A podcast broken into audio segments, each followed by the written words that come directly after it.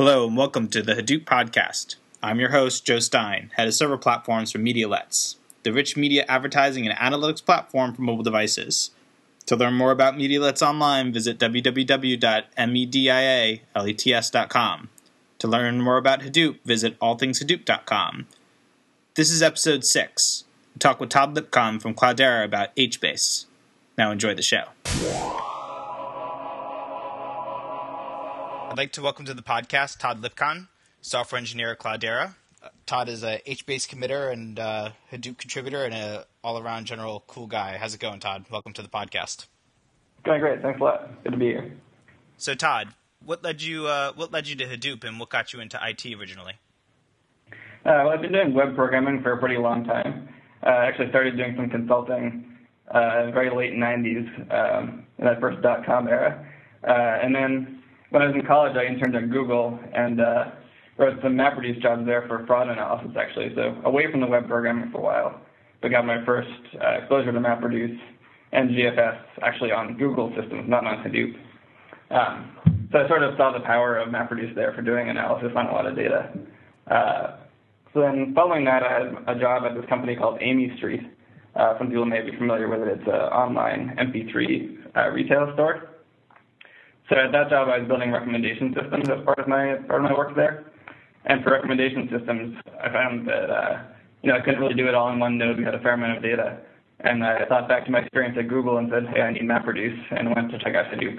Uh, so we put a small Hadoop cluster together there and built our recommendation systems on top of that. Uh, so that's sort of how I got into Hadoop initially.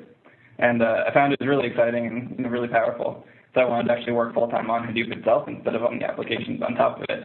And uh, Cloudera was just getting started at that point. So I, I joined up here and been here about 18 months. That's great. So tell us a little bit about HBase. What is it? Uh, so HBase is a distributed database modeled on top of Google's Bigtable design. So like HDFS and MapReduce are modeled after Google technologies, uh, the same as HBase, modeled after Bigtable. Uh, so Bigtable has been in production at Google for since I think 2004, 2005, and uh, they wrote a paper on it in OSDI 06, which some guys in the community read and said, hey, we need one of these in the Hadoop system as well. Uh, so it's been around for, I guess, three or four years now, and it's really come a long way since it first started. Uh, my first exposure to HBase was in 2008 at my previous job, uh, looking to store results of MapReduce jobs that I could then do real-time lookups from the web tier. Uh, at that time, it wasn't that stable. So if any listeners have you know, tried it out in early 2008 or you know 2009 and had bad experiences, I'd encourage them to check it out again.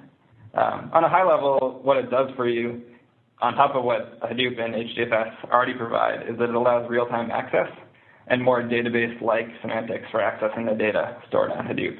Uh, so you have APIs like get and put and scan, um, similar to what a lot of people call this NoSQL, Though you can also access the data through Hive, which is an SQL layer. Um, so you can write queries in SQL, though they'll be slower data warehousing type queries. Um, so that's how I sort of got started in it. And then uh, at Cloudera, we've seen a lot of companies become very interested in HBase because it's an immensely scalable data store that also has these real-time properties. Uh, so because of that customer interest, we decided to support it earlier this year. And I started working pretty much full-time on HBase uh, a couple months this spring just adding a lot of stability features and improving its uh, its interface with HDFS, the distributed file system that it's built on top of. So, what are the, what are some of the unique properties of HBase in regards to other NoSQL systems? Um, you know, why is it powerful? Why do you like it over other NoSQL systems? What are the different integration aspects that it has with Hadoop? Sure. Uh, so the, the term NoSQL is used a lot lately. It's a pretty popular term. Uh, we think of it more as not only SQL, so I don't think that this is necessarily better than those other systems or worse than those other systems in any particular way. It really comes down to the application. Uh, so I think some things that make it unique, and not necessarily better or worse, is uh, one thing you just mentioned is the Hadoop integration uh, is a very strong point. So uh, HBase stores all of its data directly on top of HDFS, the Hadoop distributed file system. So I think that's a really great feature because HDFS is known to be very robust and incredibly scalable. So there are people storing you know, 20 petabytes of data on a single HDFS cluster, and we know that they'll store that data reliably, and not lose it, um, you know, just work through all, all kinds of failures, et cetera. Uh, so building a system on top of that robust core, I think, is just a, a great idea. Um, in a similar vein, because it's built on top of that core, there's a lot of community overlap between the Hadoop developers and the HBase developers. Um, so in that case, we can get changes into HDFS that will benefit HBase, and HBase provides a lot of insight into different new use cases for HDFS as well. And the, the developer overlap means that we can really do the best job of integration compared to some other systems that have a, a different development community. Uh, in terms of some specific features with the integration, uh, we have this new feature for bulk loads, which I think is a really, really practical and important feature for a lot of use cases, where essentially you can write a MapReduce job where the output doesn't go back to files on HDFS, but rather uh, goes into HBase in an incredibly efficient way. So you could always do this just using the normal APIs, but this new bulk load feature um, essentially uses a back channel to shove the new data into HBase, and it's about 10 times faster than using the, the normal RPC APIs. And that's something that we get only because we're integrated tightly with Hadoop, um, and we couldn't really do in a system that managed its own storage. So if someone wants uh, to take advantage of that bulk load feature, where would they be able to check it out, literally? Uh, if you look at the, the newest releases. We're doing this release series called 0.89, which we're calling a development release series. Essentially, this is previews for our next major release, where we're doing cuts off of the trunk every couple of weeks. And in the 0.89 release series, in the docs folder, there's a document there just called bulk loads, and it's got some example code, um, some explanation of how it works. Um, so that was on the Hadoop integration front, but just as a general data store, I think there are a couple of features that differentiate it and uh, are pretty attractive for a lot of use cases.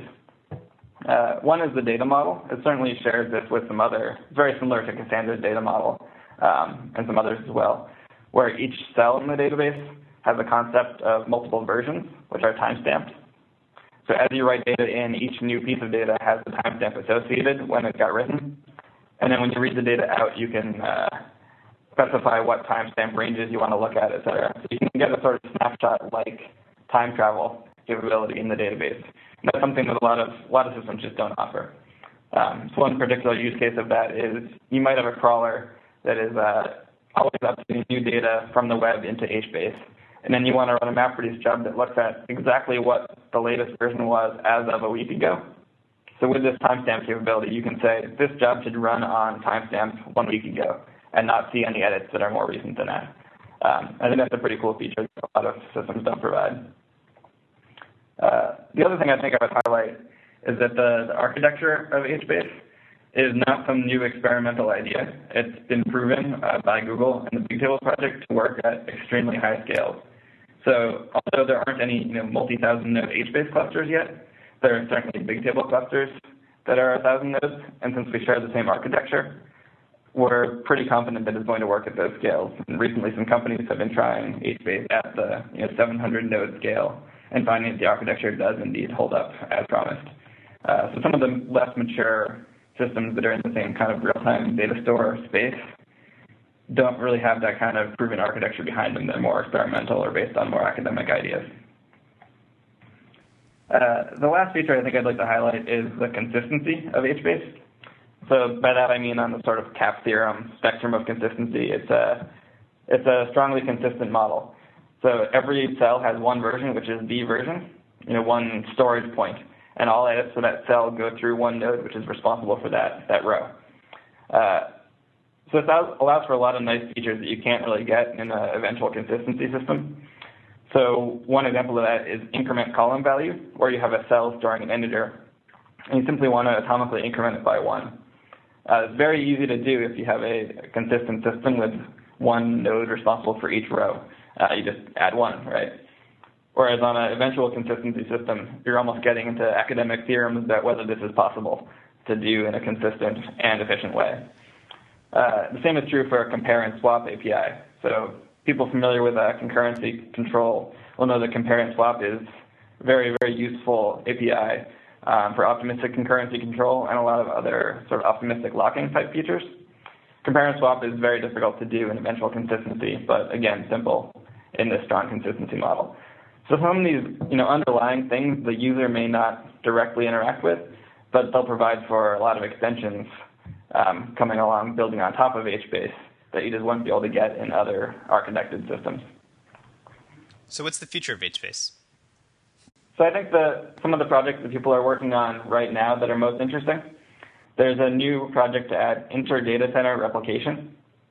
So, this is basically that you would run two separate HBase clusters in two different data centers, perhaps one on the East Coast, one on the West Coast, or even just you know one in San Jose and one in San Francisco. Uh, so that if one data center entirely goes down, you still have all of your data available for edits and for real-time serving. Uh, so this replication feature is in the works, and it, you know I've seen demos of it where it works. It's just not released yet. It hasn't been proven in production, but we should see it coming into production uh, at some real companies in the next couple of months. Uh, another really interesting feature that has been a Google Summer of Code project for a student this summer is uh, snapshots. So with a snapshot capability, you essentially do one command which executes very quickly within a second or two that takes a fully consistent snapshot of the entire database. And then you can later uh, load up that database, run jobs on it, dump it for a backup, um, you know, et cetera. This is a very useful feature for, uh, you know, operationalizing and productionalizing HBase in a way where you can really feel solid about um, recovering from any accidents you might have with the data. Uh, some other things that are being worked on actively right now. Facebook has put a lot of resources into fixing up the master node in HBase. So it's mostly on a technical level, redoing the way some things work inside. Uh, but the, the, end goal is to have more reliable failover of the master and uh, better cluster performance when you start up the cluster, you know, getting it up and running faster, things like that. And on the same note, uh, there is some performance work being done um, by both Facebook, StumbleUpon, Cloudera, just to increase performance of the whole system throughout. Um, do some smarter things in terms of predicate pushdown, so that whenever you do a query, you actually read less data.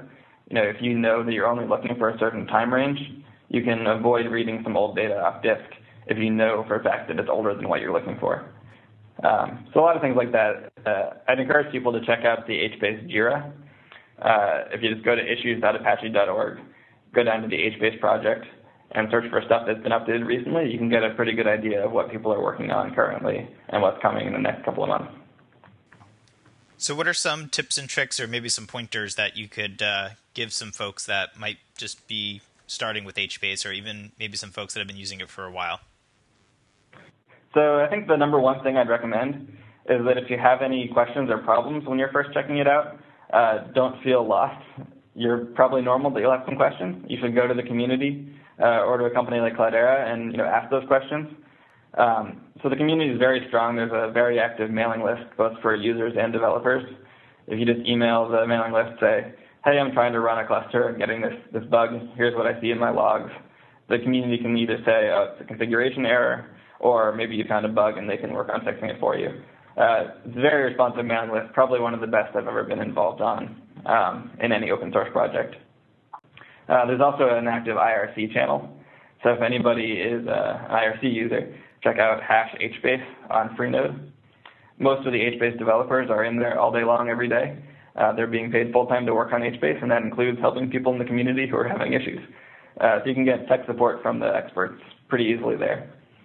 Uh, and lastly, if you're having issues and you're trying to go into production with it, uh, you know, I kind of have to say this. I work at Cloudera, and we provide support for the software.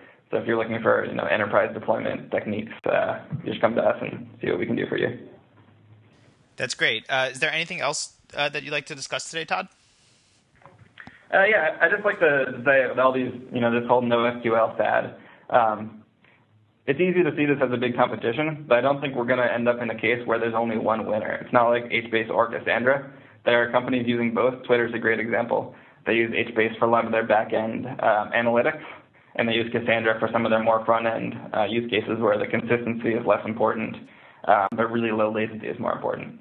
Um, so I think avoid the tendency to look at it as a big competition, and for each application that you have, think about what the actual use case is, think about what features you need and what's important to you, and then evaluate the you know the community, whether you have access to people who are experts in the in the software, and go from there, rather than trying to say this is the one system that will beat them all. Well, thanks for your time today, Todd, for the podcast. Yeah, thanks a lot. Good to talk to you.